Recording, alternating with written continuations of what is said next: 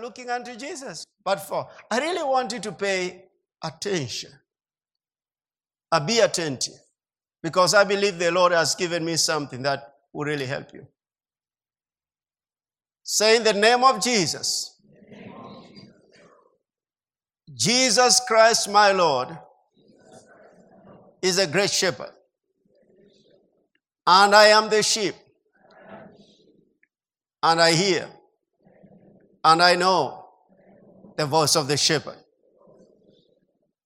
I have ears to hear, I have eyes to see, because blessed are my eyes, for they see, and my ears, for they hear.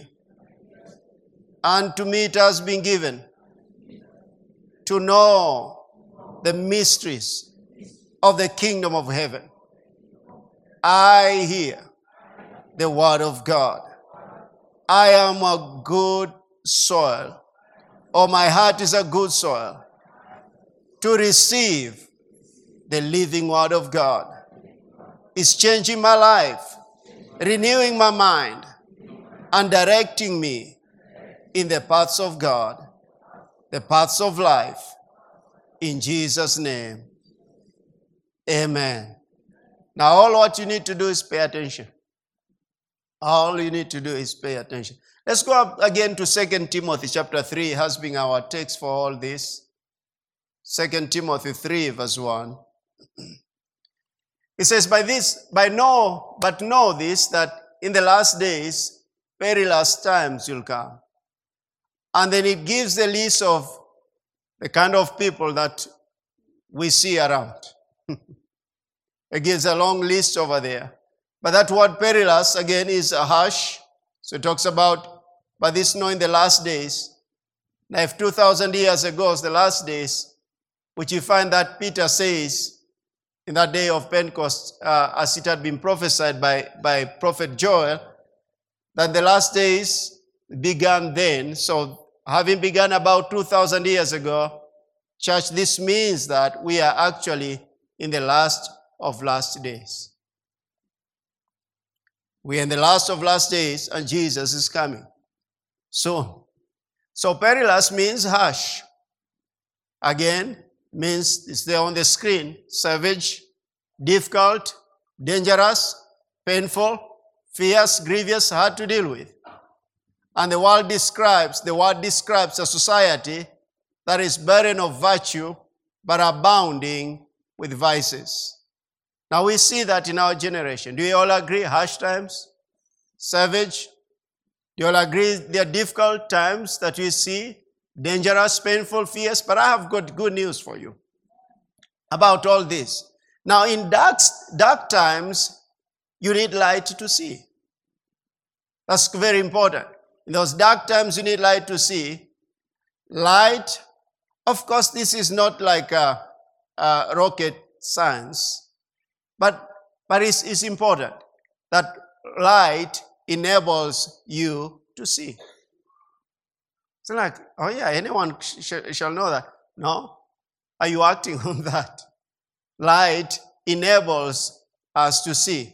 Let me read something that came out, some utterance that came out this past Wednesday, on the second, while we were here for Wednesday prayer service. As we prayed at the end of it, I had some insight. And let me read it the way it came out. I believe I have received some insight concerning times that we are living in. In 2 Timothy chapter 3, 1, about perilous times, dark times, fierce, hard to deal with, but that is of the kingdom of darkness. That is the manifestation of the kingdom of darkness. Because you see, the enemy knows that his time is short, that is about to be thrown into the lake of fire forever. But what about the children of light? Glorious times are ahead of them, and they are about to enter into their eternal liberty in Christ, the redemption even of their bodies.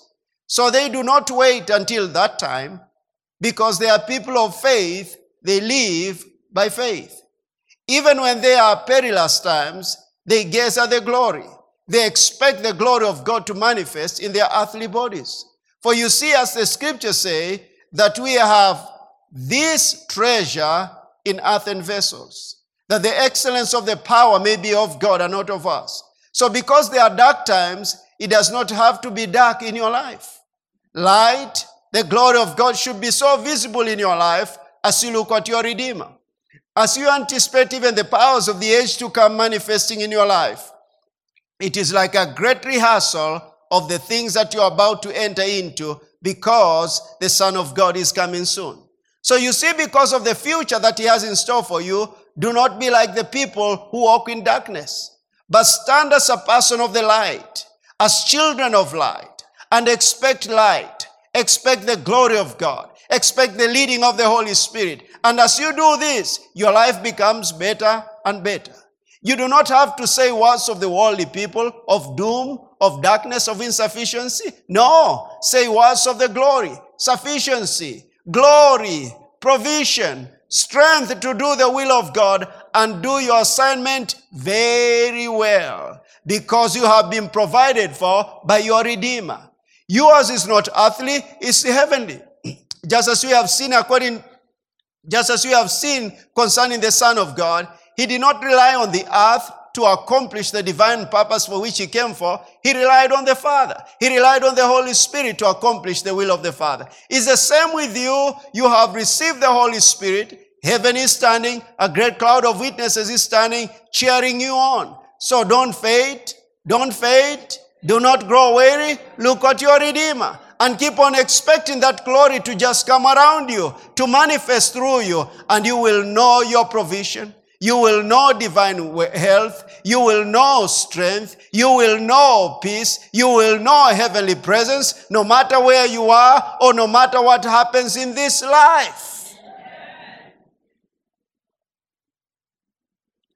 Hallelujah. Amen. That's another realm. Your life is not earthly. You've been born of the Spirit. You've been born of God. You've been born to walk in victory. Hallelujah. That's rejoicing right there. Now look at this. So looking unto Jesus, you're talking about in 2 Timothy 3:1, but know this, that in the last days perilous times will come. But then, in Psalm 36 verse 9, it talks about, for with you is the fountain of life. With you is the fountain of life. And look at what follows next. In your light, we see light. Oh my goodness. In your light, we see light. Now listen to this, church. By focusing on light, on the light you have, you receive more light. By focusing on the light you have, you receive more light. Now, I'm going to expound that statement that I have made. You cannot focus on darkness and see light. That's a problem right there among many believers. You cannot focus on darkness and see light. Church, if I start talking about demons right now, and I give you, several of you to come and give, quote unquote, of your testimony of defeat, of what the devil has done in your life and running over your life and did this and this, I'm telling you, all of us will go under depression as we leave this church building. I went years ago to a meeting, I think that was 1997, and this preacher will talk about demons. I'm telling you, from the beginning to the end. Seriously, I was some few months old in the Lord. I thought that demons are all over me. This preacher would speak about demons. And then the moment he said, now need to cast out devils out of people, I was at the altar. Serious? I'm telling you, like the King James says, verily, verily. I was at the altar, and I stood there, right there. And I lifted up my hands. I thought, these demons that have to go out of me. And he started, fire out! And people are falling and spitting and vomiting. I was still standing. And then I looked around and people are on the floor. And I thought, God, help me. That demon didn't come out of me. I'm telling you the truth. I went out of that meeting and the devil said this to me. I didn't know it was the devil. The demon that is in you is so strong that could not feel the power of God. And it took the mercy and the grace of God for me to be renew my mind from that, really. Because that's what I thought. I was a babe in Christ. And now this is the kind of meetings that you're taught about demons, that if you go to your house, you see a cockroach, you see a mosquito, it's a demon. Anyone who's ever been in such a meeting, don't go back. Get the word of God. Don't go back there. But it's true. Because you see the focus there. They are focusing on darkness.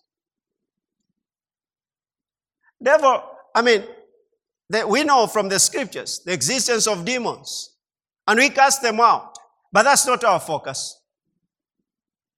You remember years ago when people will sing about Jesus, and then they come to a place Shetana Kiniona na shake shake. They will shake. They will shake for about 10 minutes and speak and sing about Jesus for 1 or 2 minutes. You remember that? Or you weren't born then? Anna shaky, shaky. That was madness. Anyway, I'm not mad at you who wrote the song, but there was no revelation there. But you cannot focus on darkness and see light. You cannot focus on darkness and see light. Listen to this. You cannot see provision if you are focusing on your lack. You cannot see provision if you are focusing on your lack. You cannot see healing if you are focusing on your sickness and disease. You won't. And that's the way the world is. We cannot receive breakthroughs if you are focusing on the finance bill.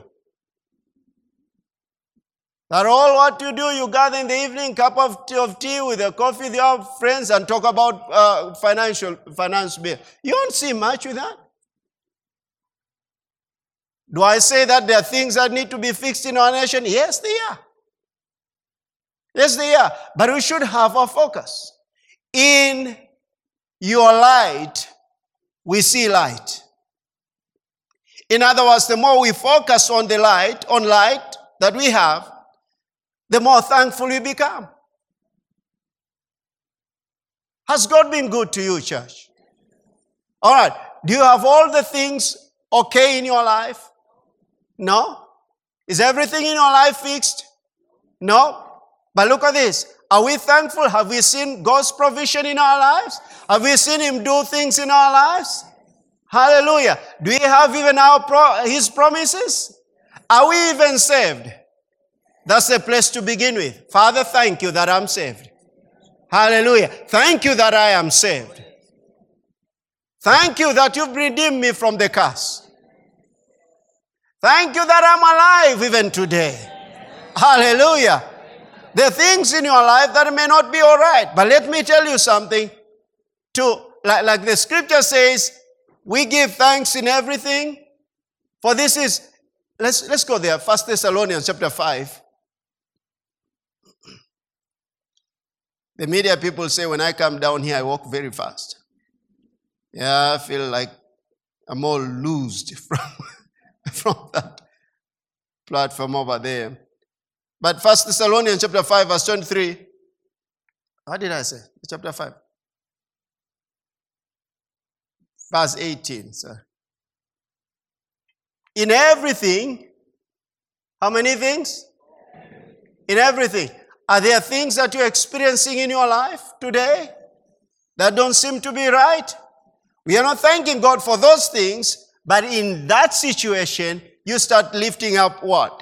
Thanksgiving. For this is the will of God in Christ Jesus for you.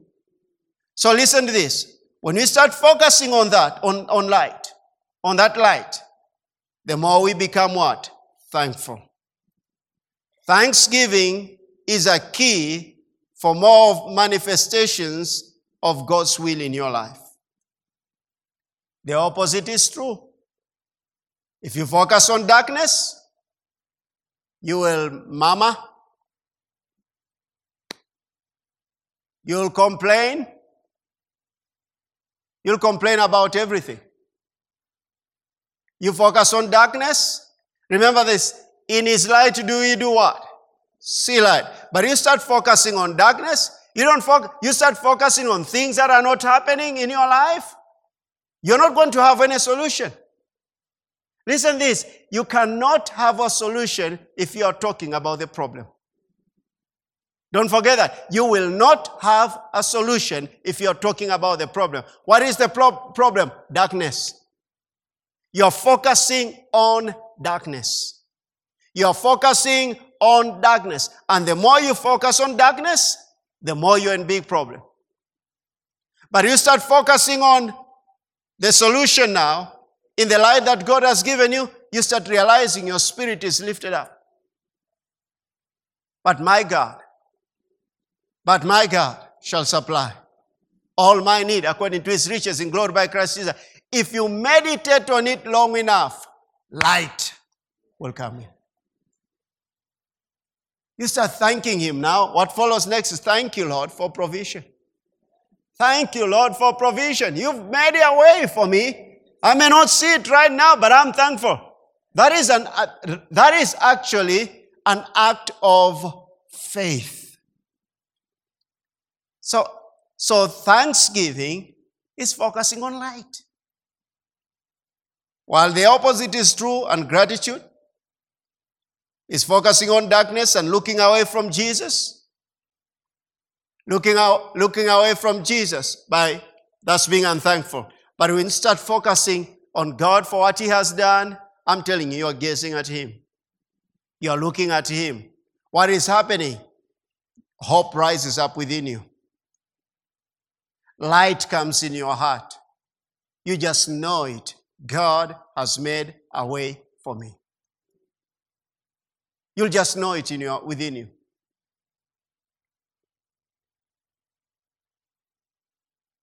Walking in the light. Let me say some things over there in your light. We see light. Let me say some more of that. When you focus on darkness, you will complain. It becomes even darker in your life. You'll not know what to do. What happens? You will speak that darkness. In other words, you'll continue speaking the problem. You'll become weak. And that's exactly what the devil wants. Let me show you something over here, and I pray that you will be able to see what I'm saying. Perilous times, are they coming from God or from the devil? Huh? If they are coming from God, you'll have perilous times in heaven then. You see the point? But they're not coming from God, they're coming from the devil. And I believe one of the reasons that is happening is because he knows his time is short. So what is he doing? He is throwing every weapon. Listen to this. To make the earth like hell. Because he knows his time is short. So he's coming from the devil. But listen to this, what the Lord wants. The Lord wants us not to focus on that, but to start to focus on him, our redemption. What is the plan of redemption? One of these days, we'll go into eternity with him. We're not going to find perilous times there. They are glorious times. So what are we supposed to be focusing on? Glorious times. Hallelujah. When the enemy comes in like a flood, when the enemy comes in like a flood, the Spirit of the Lord rises up, raises a standard against him. That's in Isaiah 59, verse 19. So listen to this, church.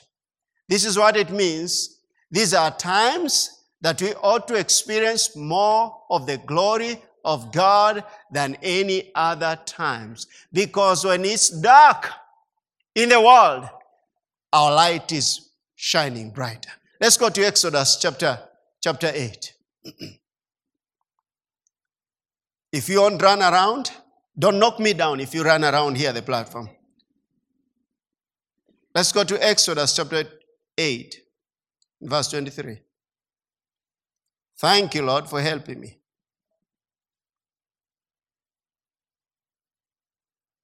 Let's start from verse 22 and then 23. And in that day, this is God speaking. Look at the type of redemption. It's the type of redemption which is actually the children of Israel in Egypt. Look at what he says. In that day I will set apart the land of Goshen. And then he says this, in which my people shall dwell, that no swarms of flies shall be there, in order that you may know that I am the Lord in the midst of the land. In other words, if you are seeing flies in your house, they ought not to be there. Or cockroaches, sorry. But kill them. There's doom. But look at this. Verse 23. I will make a difference between my people and your people. Hallelujah. In other words, it's dark in the world. But God says this, I will make a difference between my people and your people. Tomorrow this sign shall be. Go to Exodus chapter 10, verse 23 also.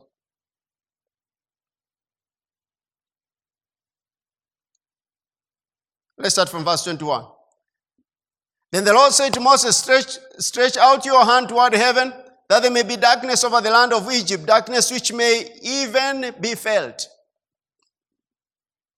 So Moses stretched out his hand toward heaven, and there was thick darkness in all the land of Egypt 3 days. Now look at what follows. They did not see one another. In other words, if you saw your wife 3 days ago until today, you haven't seen her face. They did not see one another, nor did anyone rise from his place for 3 days. Are you ready for that? But all the children of Israel had light in their dwellings. That's the type of redemption. That's the type of redemption. When it's dark in the world, it's shining in your life. There's light in your life. There's light in your dwelling. When they are struggling financially, you are thriving. I don't know if you heard that. When they don't know what to do, you have the answer. Why is that? Again, that's Psalm 36 verse 9. In his light we do what? We see light. So don't forget that. Walking in the light is living in your new nature as a new creation in Christ. It's living in your new nature as a new creation in Christ. The Bible says in 2 Corinthians chapter 5 verse 17, if anyone be in Christ is a new creation, all things have passed away. Behold, all things have become new. This is brought about by receiving revelations of God's word and acting on them. In other words, church is being a doer of the word. Remember, we saw God is light. We saw Jesus, who's the word, is light. And we are called what? Children of light or sons of light. So we see that's the kingdom of God. In fact, if you go to the book of Revelation, if you are dealing with God, you'll deal with light, you deal with fire, you deal with the glory of God. That's about God. If you're dealing with the devil, you'll deal with darkness, becomes darker, lukewarmness, or cold. I'm not saying this cold season is from the devil. It's as the earth remains, seed time and harvest shall not cease, cold, winter, summer, and all that. But listen this. This is brought about by receiving revelations of God's word and acting on them. Walking in the light.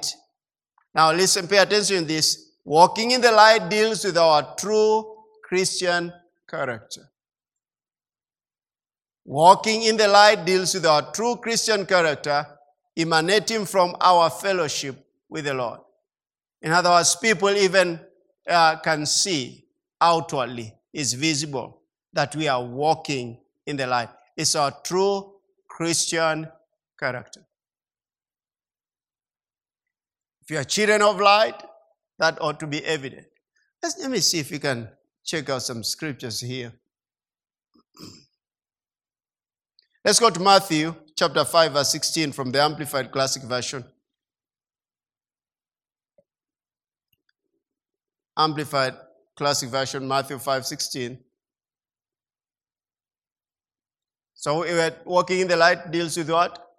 Our true Christian character. We must, church, we are charismatic. We shout, we dance, we pray in the Holy Ghost, but we must build our Christian character, emanating from our fellowship with God. I'm not talking about religion. Our fellowship with God through the Holy Spirit. We have to. We keep our word. Amen. What we say we do. Okay. That is not, you're not enthused about it, but let's read some scriptures over here. Can you start, please, from verse 14 for context purpose? You are the light of the world, Jesus said. And then he says this, a city set on a hill cannot be hidden. Okay? So he calls them, remember he said, as long as I'm in the world, I'm the light of the world. But now he's turning to his disciples and telling them, you are the light of the world, a city set on a hill cannot be hidden. And then he says this, nor do men light a lamp and put it under a peck measure, but on a lampstand, and it gives light to all in the house.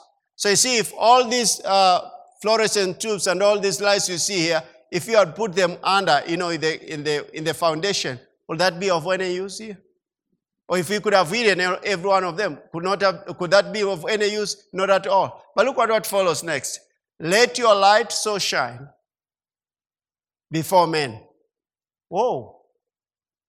Let your light so shine before men that they may see. So in other words, our light is visible. So you're not talking about, you've heard people say like,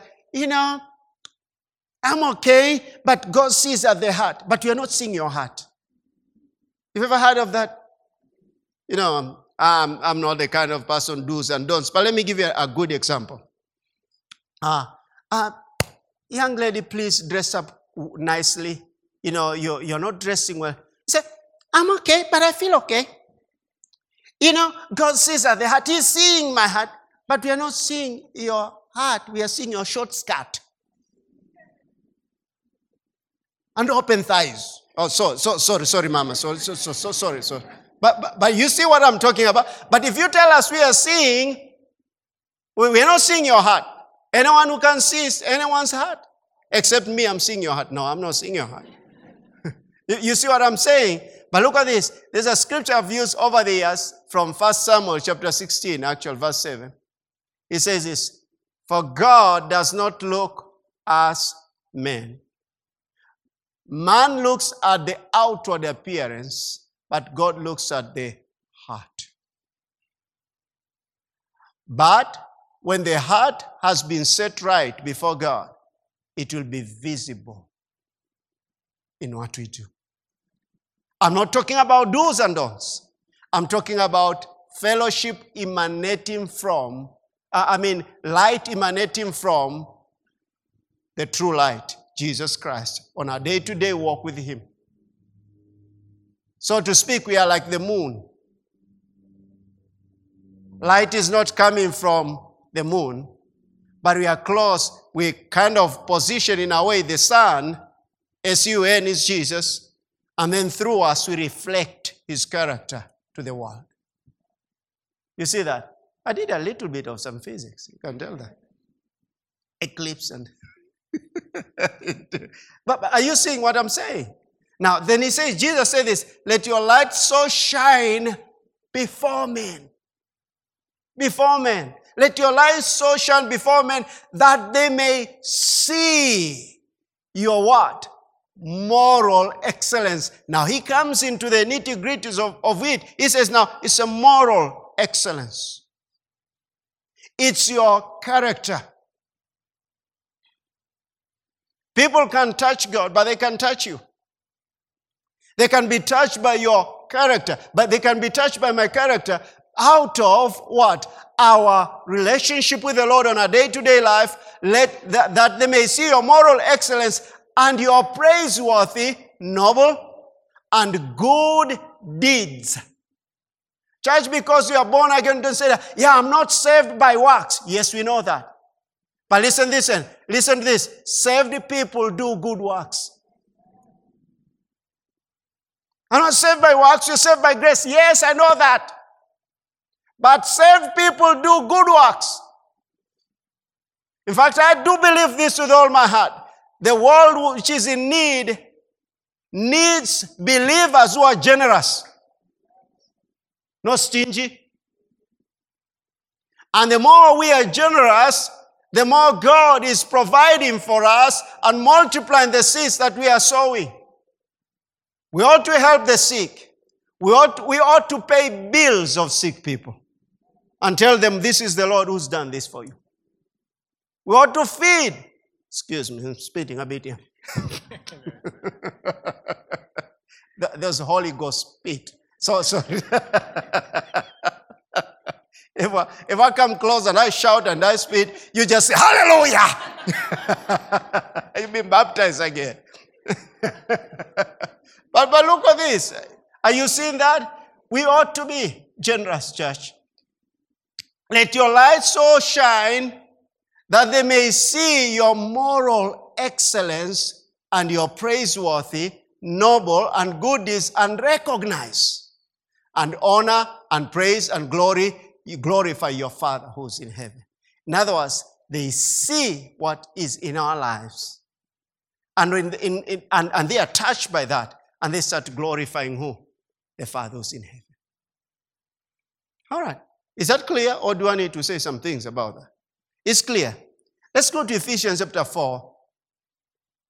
From the Passion Translation, we'll do a little bit of reading here. But this is the Word of God, so it's not just reading. It's the Word of God. So look at this, what I've just said there about I didn't say, Jesus said, let your light so shine. He says this, so with the wisdom given to me, Apostle Paul says, by the Spirit, from the Lord I say, you should not be like the unbelievers around you.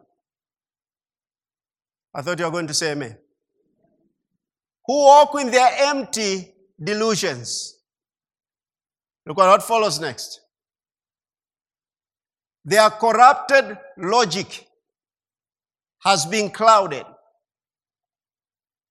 because their hearts are so far from God. Their blinded understanding and deep-seated moral darkness keeps them from the true knowledge of God. In other words, the knowledge is there about God. We find that in the book of Romans, actually, chapter 1, talks about the attributes of God are visible. That men are without excuse. There's no excuse. Someone can say like, it's a Big Bang theory that men came into existence. That is impossible. I mean, if it's a Big Bang theory, then your nose one day should be where? Under near your toes? It doesn't make sense at all. There is a creator. In fact, the Bible says, because of that, in that Romans chapter 1, it says this, then their hearts are darkened because of being ungrateful, unthankful. And what happened? The Bible says started burning with unnatural passions. And the Bible says it's so clear there. It's clear. Then men started burning for passion for other men and women for women. And that's where you find homosexuality and lesbianism. Why is that so? Their hearts were darkened. Why? They could not recognize the Creator. They focus on darkness instead of light. Light brings in thanksgiving and honoring God for who He is in our lives. So he says it's their blinded understanding and deep-seated moral darkness keeps them from the true knowledge of God. You don't want to be in such a place, church. Look at what follows next. Because of spiritual apathy, they surrender their lives to lewdness, impurity, and sexual obsession. Now that's terrible. Remember, let your light so shine that men may see our good deeds. In other words, he's saying this: if this is the way you lived before, you're obsessed with lewdness, impurity, and sexual perversion, now obsession, now you are in Christ, you don't walk that way. You don't walk that way. You are a new creation in Christ. You need to walk in purity. You need to have a clear understanding concerning your boundaries. Okay. Look at verse 20. But this is not the way of life that Christ has unfolded within you. Are you seeing that? This is not the way a Christian should live. This is not a way of life. Remember, it's walking that reality of a new creation. And then he says this: if you have really experienced the Anointed One, who's Jesus, and had this truth, it will be seen in your life. It will be seen in your life. And then he says this: for we know that the ultimate reality is embodied in Christ. In other words, if you've really been born again, there ought to be fruit. You know, if someone says like, kwani yule ndugu ameokoka? Ani jirani yetu hatujui kama ameokoka. Na wale wanawake wanaingia kwa nyumba yake na hajaoa. Na waende kununua kitu, na wanawake tu, mbona wanaume waende kununua hivyo vitu kama vinauzwa kama na kiosk? You see what I'm saying? In other words, that there's no light in his life. That the ultimate, that it will be seen, one, and had this truth, it will be seen in your life. Yours and my life ought to have fruit. And the Bible is showing us that Christian character, true Christian character, is light. Let's go to the next one. Is that the other one? And he has taught you to let go of the lifestyle of the ancient man. Now, this is not the people who lived many years ago. That's the man that you were before you came to Christ. You had an ancient man living in you. No wonder non-believers grow old so fast, because they're already old inside. But did you hear what I said? And he has taught non-believers grow old so fast, because they are already old. They are living an old life, but we have a new person in us. And he has taught you to let go of the lifestyle of the ancient man, the old self-life, which was corrupted by sinful and deceitful desires that spring from delusions. Is that the last scripture of that? From delusions. And that's verse, let's continue, verse 24. Now it's time to be made new by every revelation that's being given to you, church. In other words, you've been here for a long time in this church. It's time to be made new. And not just keep coming in church and your life is not reflecting that light. I had a certain man was telling me, I've had one tell me this week, and another one I've had over the years saying this: Pastor, you teach the word in this church. And if one comes for years and years and they are not embracing the word of God, I don't know what's wrong with them. I agree that we ought to be changing. We ought to be looking better and better in our walk with the Lord. And we ought to walk more in the light than ever before. In other words, development, even developing our Christian character. But look at what follows next, verse 24. And to be transformed as you embrace the glorious Christ within as your new life, and live in union with him. For God has recreated you all over again in his perfect righteousness, and you now belong to him in the realm of true holiness. That is Christian character.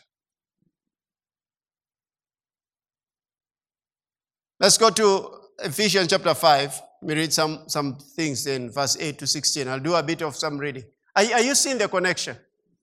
Because, I can tell, walk in the light. I say, yes, Pastor, praise the Lord. Walk in the light, my sister. Yes, Pastor, hallelujah. But if I don't give you some practical things that will help you to connect, what is this light? First, you have to have fellowship with God.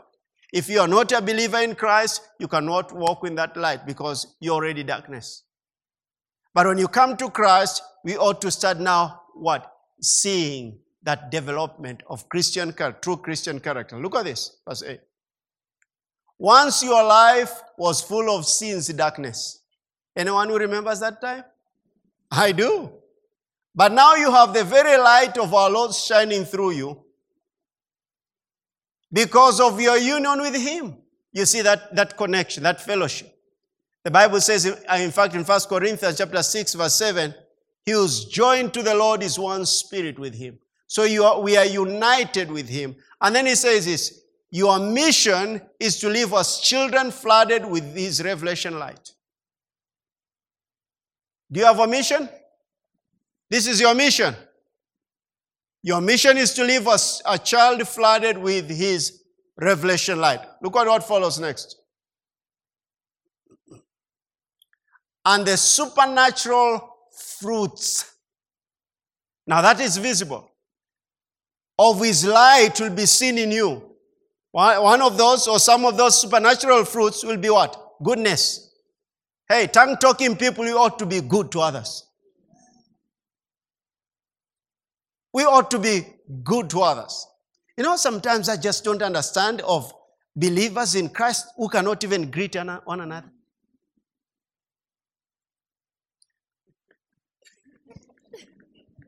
They greet no one.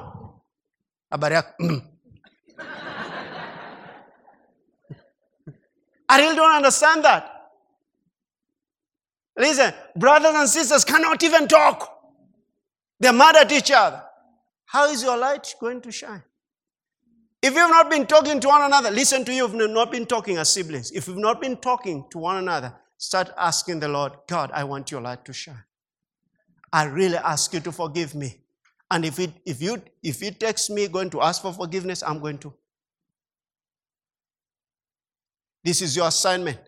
Listen, you've not been talking to your brother, you've not been talking to your sister. It's time for a turn around. It's time for a turn around. That you start asking the Lord how. And humble yourself before the Lord. You tell me the Lord has no way of doing it? You tell me he has no way of doing it? I remember the time, years ago, we had a family meeting. And then they had this, my elder brother had this good idea of what he was going to do. And then I said, actually, let me read from the scriptures because that's not scriptural of what you want to do, actually. And therefore, if you all are going to do it, I'm not going to do it. I was the last one to speak. So I was gracious. Everything was so gracious as I could. When I left, I didn't know I left problems. Then I made a big mistake. Over the following, I think, several months, then he didn't come for Christmas holiday. And then some siblings that he had been talking to, I started listening to them how my brother had been talking about me. That was such a mistake. I listened to every negative word, and my heart was full. I felt disgusted towards him. I stayed. I didn't call. Those ones that you didn't call? I think that was 2009. Was it 2009? Then, one morning I was praying, and the Lord said, call your brother. I say, oh God, God, God, God. And listen, if that is not enough, call your brother and ask him to forgive you. Whoa! Who forgives who? God, you must have missed an address here. Who's supposed to forgive who? Oh, it was heavy. You know what? Since it wasn't in my heart, it was an act of faith, I wrote it down what the Lord told me. So he's in Nairobi. I'm in Nairobi. He's in Mombasa. I'm looking at what I've written. Forgive me. And I said it, and I was done. And I was waiting for him to say, I should be the one asking you for forgiveness. I could tell his attitude the other way is like, you didn't know that you ought to have called me all this time. I didn't like it. But I had obeyed unwillingly, but God worked with me and helped me. And then something happened after that. I feel it didn't take long after that. The wife gave birth, and a few days, the baby was diagnosed with they call them blue babies, they're a hole in the heart. And then I was praying in the morning. They are doing the burial in Mombasa, and the Lord told me this. I want you to go for that funeral for them. In other for the brother and his wife. I didn't intend to. I had no intention. I was going to support them and all that, but I didn't intend to travel. In fact, we had so many trips with Pastor Wade going to Budalangi and back and forth. And I said, okay, Lord, I'll do so. And listen this. And then I told Pastor Wade, I told him, Pastor, the Lord has spoken to me. He needs me to travel and be with my brother and help him. He said, how are you traveling? He said, I'm going by bus. I don't want to drive. It's 2 days. I don't want to drive all the way to Mombasa. I said, no, you should not go by bus. I'll pay for your airfare. I said, yeah, that's even better. I said, go. It told me, go check out how much it is, and Davis, you don't need to travel by road all the hours. Fine. He paid for my air ticket. I went down there, helped my brother and his family, and came back, and they thought, he said this, Davis paid an air ticket to come and be with us. That was such honorable to them. Remember, the Lord had told me for them. Do you know what that did? It sealed our relationship even more. Now, it's always has not been good, perfect, but I'm telling you, we are not at mad with each other. And I will never allow that to happen. We may have differences, but still I can humble myself and we can talk. And nowadays we have more respect of this. If I don't like something, I'll tell him and he'll accept, instead of going to listen to a sister over here who has a story and another brother, another. You know how that ruins families. I was talking about you. Did you see what our elder brother did? Yeah. He thought he owes us. We owe him everything. Yeah, yeah. Even just during this last Christmas, the way he appeared, we didn't like. Ah, okay. Where's your light? I told you, I'll talk about your family. I'll talk about your relationship. I'll talk about your kitchen. Talk about your cupboards. Cockroaches also to be out. You see, all those things. Because this is a wholesome redemption. Hallelujah. Hallelujah. Now look at this. Let's go over there. So what is that? It will be seen in you what? Goodness. Christianity. How many times do you say, surely goodness and mercy shall follow me all the days of my life? But that should be also, others can pick that fruit of goodness from us and eat. Are you seeing what I'm saying? They can come around and say, wow, you're different. Who are you? And you tell them, actually, I'm a Christian. I'm a believer in Christ. Wow. How is it that I've met other Christians, but you are different? You have been developing. You are letting your light what? Shine. Another one is righteousness. People curse in the office, you don't curse. Not because you don't want to curse, but you are born again. and truth. That's another thing for Christians. Being truthful. Where are you? Actually, no, tell me where you were. I remember I used to have with service providers, call them, asking, where are you? You know, we said you'll be here at 9:30 to do these repairs. Where are you? It's, I'm on the way. I said, no, don't play tricks on me. You're on the way. You can be in Kisumu, you've just left Kisumu, but you're on your way. What time will you be here? What time did you agree? I'm on my way. I said, tell me where you are. You'll never trick me with that. That I'm on my way. I'll ask you where you are. And then I'll ask you to say the truth. That's upon you and the Lord. Don't do that, believers. Niko tu nakuja wapi? Wapi? How many times do you hear believers? Listen, be truthful. Believers, be truthful. Be truthful. Be truthful. If you have any creditors, be truthful to them. That's your light shining. Sit down with them. A certain brother called me a while ago and told me, Pastor, this is so bad. I said, what do you mean by that? The man wants to take back his property. Mm-hmm. We've paid some few millions, but we need to pay all the amount. And the man says, it's over now. I say, no, you can't quit. Let's have a Zoom call. Let's have a meeting. And we did. I told them we can't quit. First, you need to do what? Go sit down with your creditor. Talk with them. Speak from your heart. Tell them you are believing Christ. You're not playing around. And I know you've not been playing around, but things haven't gone that direction. Do you know actually what happened? It didn't take long after that.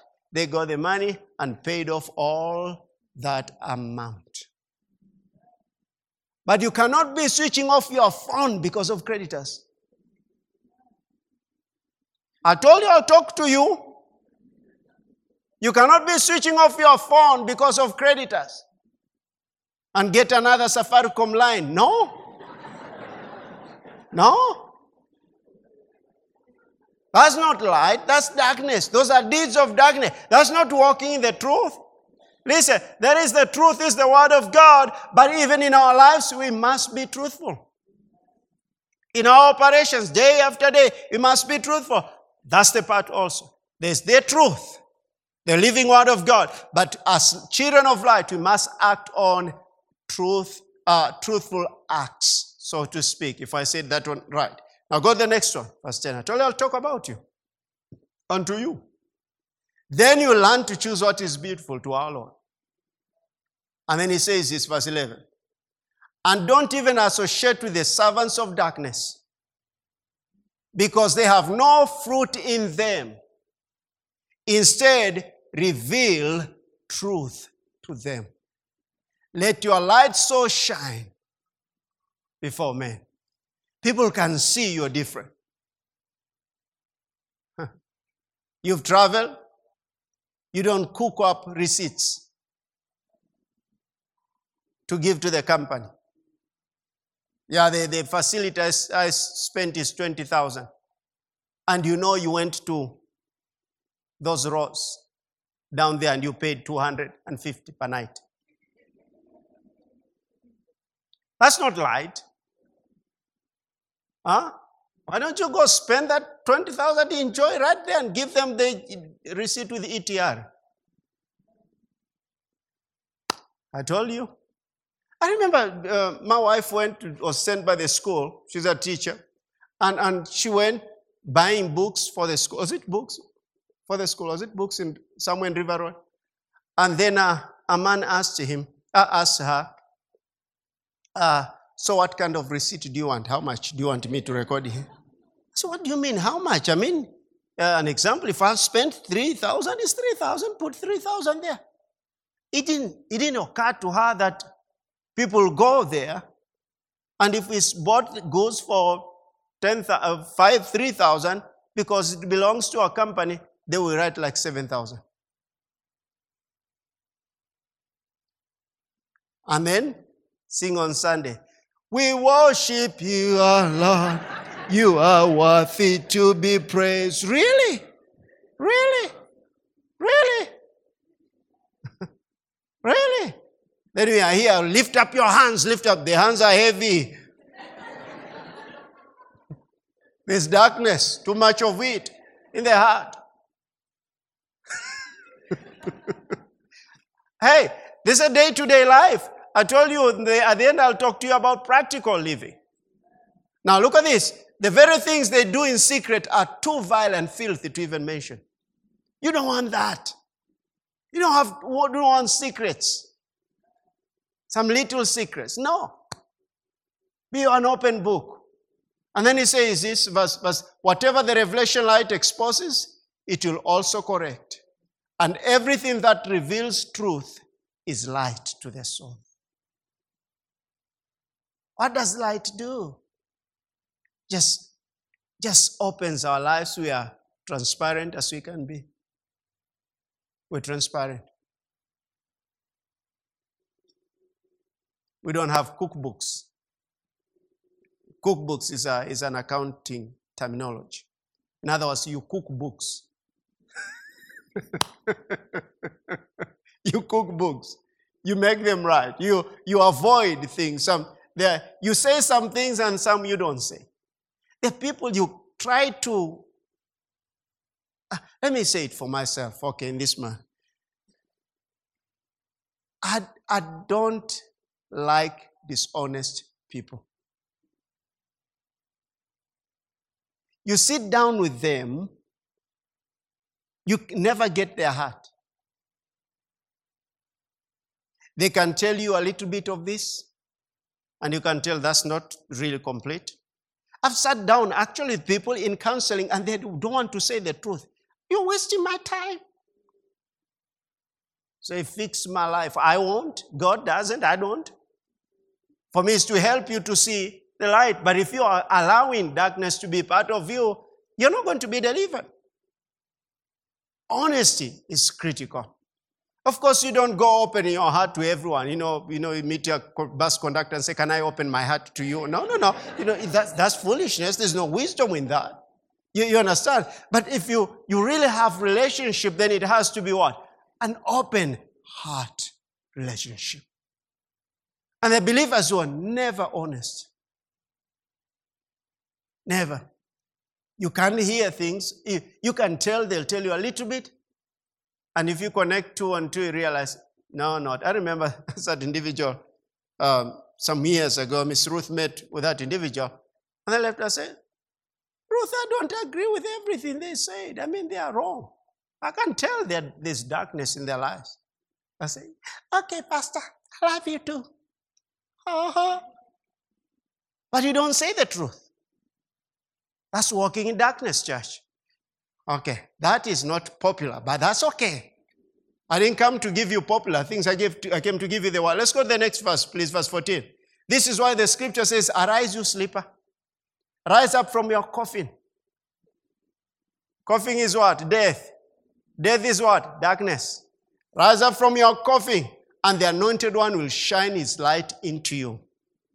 Hallelujah. And what follows next there, it says, so be very careful how you live. Not being like those with no understanding. But listen to this. But live honorably. With the true wisdom. Live honorably with the true wisdom. For we are living in evil times. Are you seeing that? So be very careful how you live. Because they are what? Perilous times. Not being like those with no understanding, but live what? Honorably with the true wisdom, for we are living in evil times. In other words, have nothing to do with the darkness. That's the point. Have nothing. This is walking in wisdom, is have nothing to do with the darkness in your life. In other words, if there are things that you've been hiding, you need to expose them. You need to repent them before the Lord and let them go. And he says this, take full advantage of every day as you spend your life for his purposes. Let's go what follows next there. Verse 16, please. Is that it? And don't live foolishly, Verse 16, where's verse 16? What else, verse 16? Come on now. Let your fingers do the walking. We go over here to my Ephesians 5. Says this in verse. I read. Okay. So be very careful here. There are two scriptures together. Take full advantage of every day as you spend your life for His purposes. And verse 17. And don't. Verse 17. And don't live foolishly, for then you'll have discernment to fully understand God's will. And don't live foolishly, for then you'll have discernment to fully understand God's will. And it goes on and on. Don't get drunk with wine, which is rebellion. Oh, our generation. A little wine has become so popular in the cities for the elite. That's upon you with wine. I was delivered from a family of alcoholism. I drink water, and it is sufficient. It does the work so good. If we so-called drink it warm. Okay. Don't get drunk with wine, which is rebellion. Instead, be filled continually with the Holy Spirit. You say like, yeah, but I've gone to other places and people drink. What is this in Africa? But where are you born? Yeah, it's normal. That's upon you. I tell you, that's upon you. But you don't know addictions. When they come into you, you will know that those addictions are terrible. Alcoholism is a killer. I've seen that. I've seen it in my village. What it has done to people. Bring them to complete poverty. I don't play around with alcohol. So say, well, we drink wine. Go ahead, I won't. I will not drink wine. I'll drink water. Okay, that seems like for the elites, they still want their wine. Now, in all this, church, all this is our love walk on a daily basis. All this is our love walk. On a daily basis. Let me read some few scriptures quickly, and I say quickly, I mean quickly. Okay? You'll go home. Won't keep you here forever. Let's go to 1 John chapter 1. I'll do just the reading. I think I may go up there and do the reading quickly and so get ready for Holy Communion. 1 John chapter 1. 1 John 1, it says, that which is heard from the beginning. No, let me go back. Let me go down from verse 5. It says this. This is the message that you've heard from the beginning. This is the message that you've heard from him and declare to you that God is light and in him there's no darkness at all. If we say that we have fellowship with him and walk in darkness, we lie and do not practice the truth. Are you seeing that? And then verse 7 says this. If we walk in the light as he is in the light, we have fellowship with one another, and the blood of Jesus Christ, his son, cleanses us from all sin. Are you seeing? That's clear.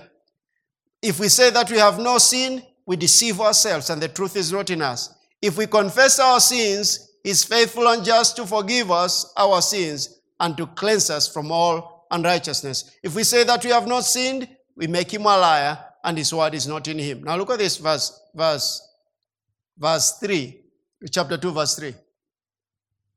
Now by this we know that we know him, if we keep his commandments. He who says, I know him, and does not keep his commandments is a liar, and the truth is not in him. But whoever keeps his word truly, the love of God is perfected in him. By this we know that we are in him.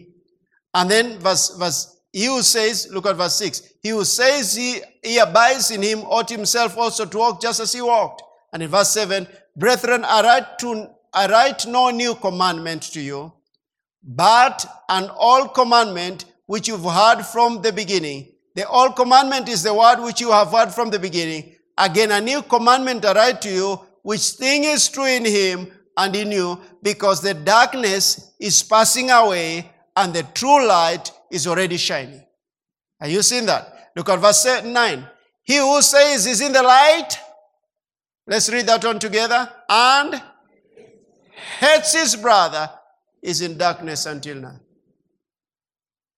Love and hatred is light and darkness. Love is light, hatred is darkness. In fact, I encourage you, something that I've done over the years, I don't know if you use it, but I know some people, mostly they speak this way in English. It says this, I hate this weather. You've heard people say this? I hate this weather. I hate it when it's too sunny. You see, you're sowing seeds of hatred into your heart. Don't talk that way. Don't ever put, if you want to do anything, say, I hate sin. You understand that? I hate wickedness. But don't put hate for the creation of God. You're sowing seeds of hatred. But then what about your brother? You can be in your time of prayer, even if they have wounded you, you say this, I love them, Lord. I forgive him, and I love him. And at the first time you say those words, you feel like there's a knife in your heart. Because you know you don't, in the natural, but you're not depending on that. Listen. When you come for salvation, you say this, I believe you are the Son of God and I confess I'm saved. In others, it's your confession of faith. So you say, I love that person by faith. Are you seeing what I'm saying? That's walking in the light. But if you keep confessing of darkness, you say, I hate my brother and I hate the way they did to me, you're opening a door for darkness. Listen to this, verse 10. He who loves his brother abides in the light. Woo, we shall be known for this love, people. He who loves his brother abides in the light, and there is no cause for stumbling in him. But he who hates his brother is in darkness, and walks in darkness, and does not know where he is going, because darkness has blinded his eyes. So we've seen, in a nutshell, that the light we have in us should be visible. And that true Christian character is so critical in us walking in the light. Our morality, not emo, morality. We are fidelity. Now that says fruit of our walking with the Lord on a day-to-day basis. That is what the world is going to attract the world into our lives. And then they can be born again. Let your light so shine among men. So this day, you know that your relationship with someone is not right. It's time to ask for forgiveness from the Lord as we come to partaking of Holy Communion. This week should be a mending of relationship week. And ask him for forgiveness week. If your husband and wife have not been talking, this Holy Communion has broken that. You need to go back and start talking. If you move to the other bedroom, go back now. I am. Oh yeah, I know what I'm talking about. Go back now. Say no bed shall separate us. Praise God. No bed shall separate us. I know you heard me. When you go back and start breaking those things, listen, church, it's so easy. It's so easy. You start breaking some things there, and your children experience a home which is different. And children can say this, we remember when mom and dad couldn't talk to each other. But one day they broke that, and they start talking to each other, and our family has been ever good for all these years. And they are telling their children. And then they tell the husband and they tell the wife, say this, and us will ever talk in this home. Let your light so shine, even in your home. There are neighbors you don't talk to because your chicken ever went to their compound.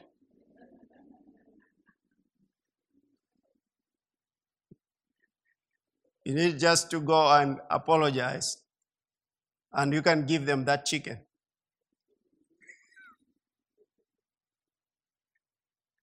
He said, like, Pastor, I thought you were going to say one scripture after another. I'm telling you the scriptures. I'm talking about you acting on the word of God. Just go back over there. Oh my goodness, there's a neighbor.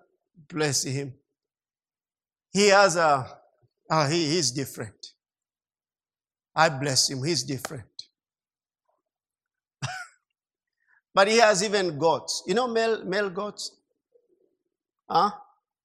I can open the door, to a sitting room, and I smell. You know the way male goats smell? You don't know? You all grew up in the city. Now think about that's the neighbor. And then you hear somebody, just over there. Say, my goodness, we moved to the rural. I tried one time writing him a letter. And this is a very well-known man, dignitary. Well-known. I wouldn't even try to mention his name. But I wrote, I called him. He lives out of the country. And I explained to him. And he said, okay, Reverend, I'll see what to do. I followed after. He did nothing. In fact, he put a pile of just building materials that have been used. What is it? What do I call them? It's trash. Just trash. Taka. Right at the wall, at the fence. And then I call him. He's out of the country, lived in Europe. I called him. I think he didn't pick my call, or then I sent him a text, and he said this. You found me there when you started building that house. You found me there, so build a wall that you'll not be able to be seeing my compound. I'm serious. That's what he told me.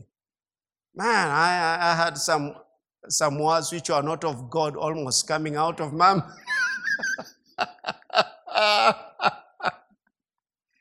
But he did nothing. Thank God now it rained, and then those old takatakas were covered by weeds. But you'll open the window on this right there. So he said we build a tall wall that we can see his compound. That's terrible. That's not neighborhood. And he celebrated. In fact, I said, I've got a good neighbor, praise God.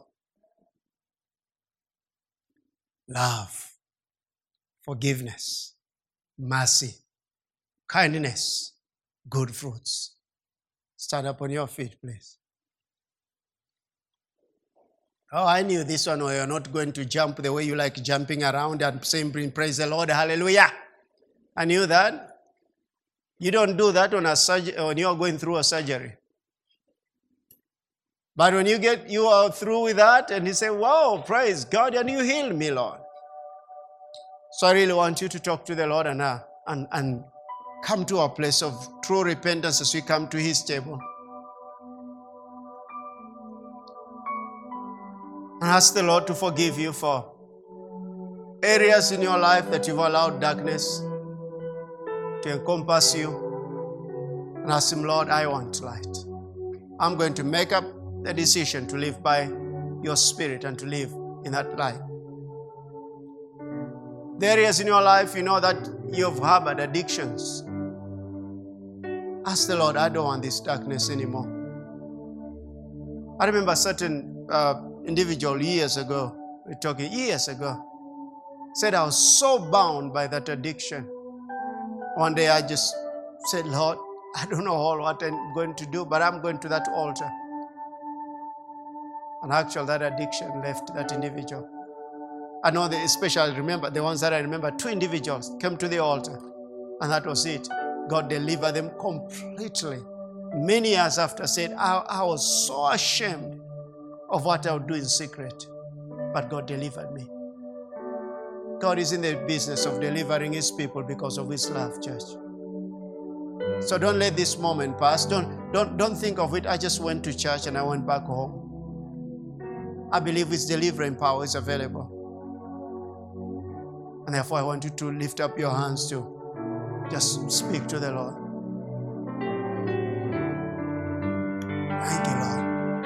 Let's go ahead and speak to the Lord. I won't do it for you. Thank you, Father.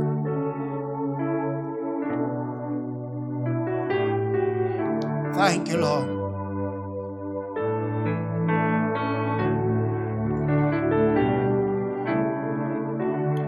Thank you, Father.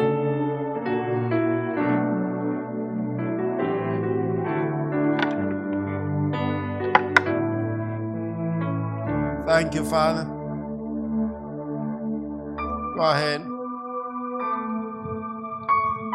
Let that light shine in your heart.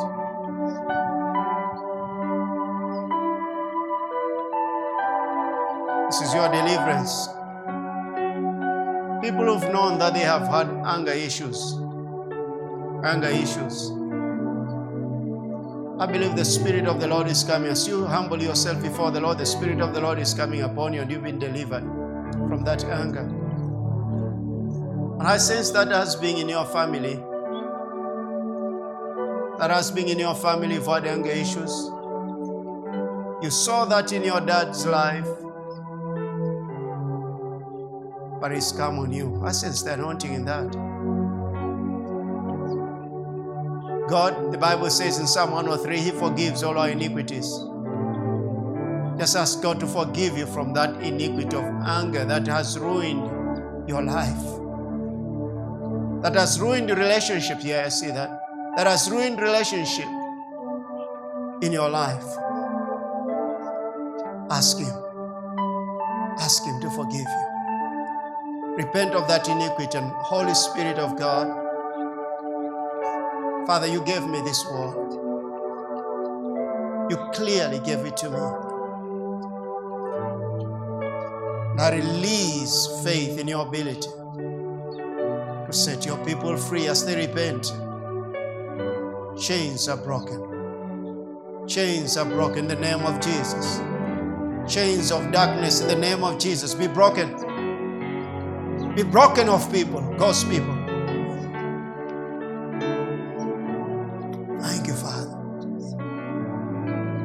Thank you. Yes, it's been a secret for a long time. The Lord wants you to repent of it.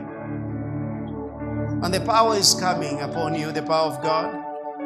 He says, it's He who causes both to will and to do according to His good pleasure. You're willing. And He's helping you. He's not a condemner. He doesn't condemn His people. He delivers His people. For the law of the Spirit of life in Christ Jesus has made you free from the law of sin and death. Every kind of addiction, every kind of bondage, anger issues, and everything that has kept you away from your freedom in Christ. I take authority over it in the name of Jesus and every spirit behind this. I command you now, leave God's people. No, you have no right. The blood has come upon her. The blood has come upon him. You have no right to stay in that home. Go from that home. In the name of Jesus. Father, let your light shine upon this life. Let your light shine upon this home in the name of Jesus. I sense this as also has taken advantage that you've had health issues. But as you've released that forgiveness and you've released that anger from your heart, God is healing you. God is healing you from different kind of sickness and disease. God is healing you. And because of His mercy and His grace, He's healing you right now. Father, thank you. Say in the name of Jesus, Father in heaven, I ask you to forgive me from anger, from unforgiveness, from everything that is of darkness. I ask you to forgive me, Father. And I humble myself before you. And I forgive others. Forgive me for the people I have hurt, I have wounded, even my family members. For some of you, it's the same thing. Even for my family members that I've wounded and hurt, forgive me, Father. Cleanse me with your precious blood. Heal my life. Heal my relationships. Heal my body. Restore my soul. In the name of Jesus. Thank you, Father, for the work of your Spirit in the lives of your people. Say, I commit to walk in the light, to walk as a child of light, as a son of light, to your glory and honor. In Jesus' name. That's your freedom.